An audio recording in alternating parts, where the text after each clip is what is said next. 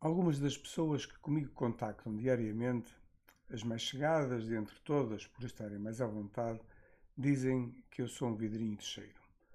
Ah, e tal, és um vidrinho. E têm razão. Só que as questões que me melindram não são insignificantes.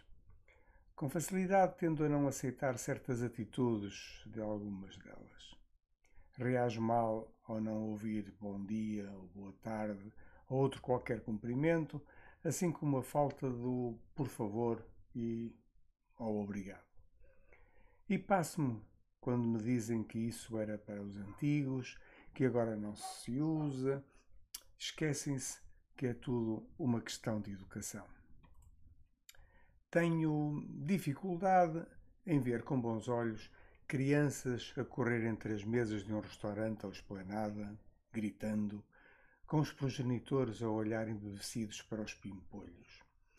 Assim como me enerva assistir às birras desses mesmos catraios e de outros mais velhos, já adolescentes ou até jovens adultos, que tratam mal os pais e os avós com a aprovação implícita dos visados.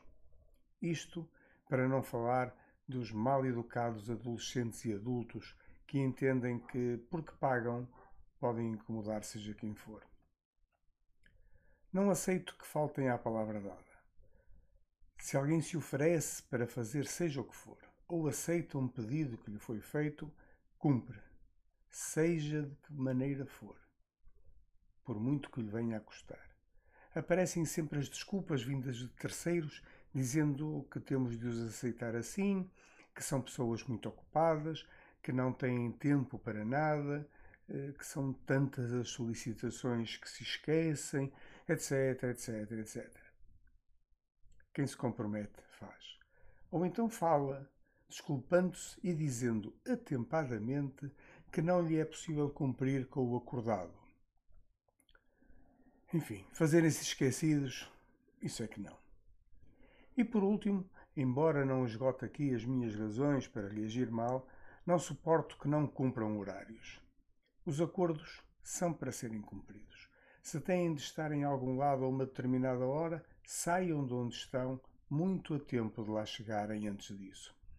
Há, no entanto, imponderáveis, eu sei. Mas toda a gente tem nos dias de hoje um telemóvel e nada custa telefonar a avisar do possível atraso. No fundo, não peço uma pontualidade britânica antes uma à moda alemã, que faz com que se chegue 10 minutos, se não mais, antes da hora combinada.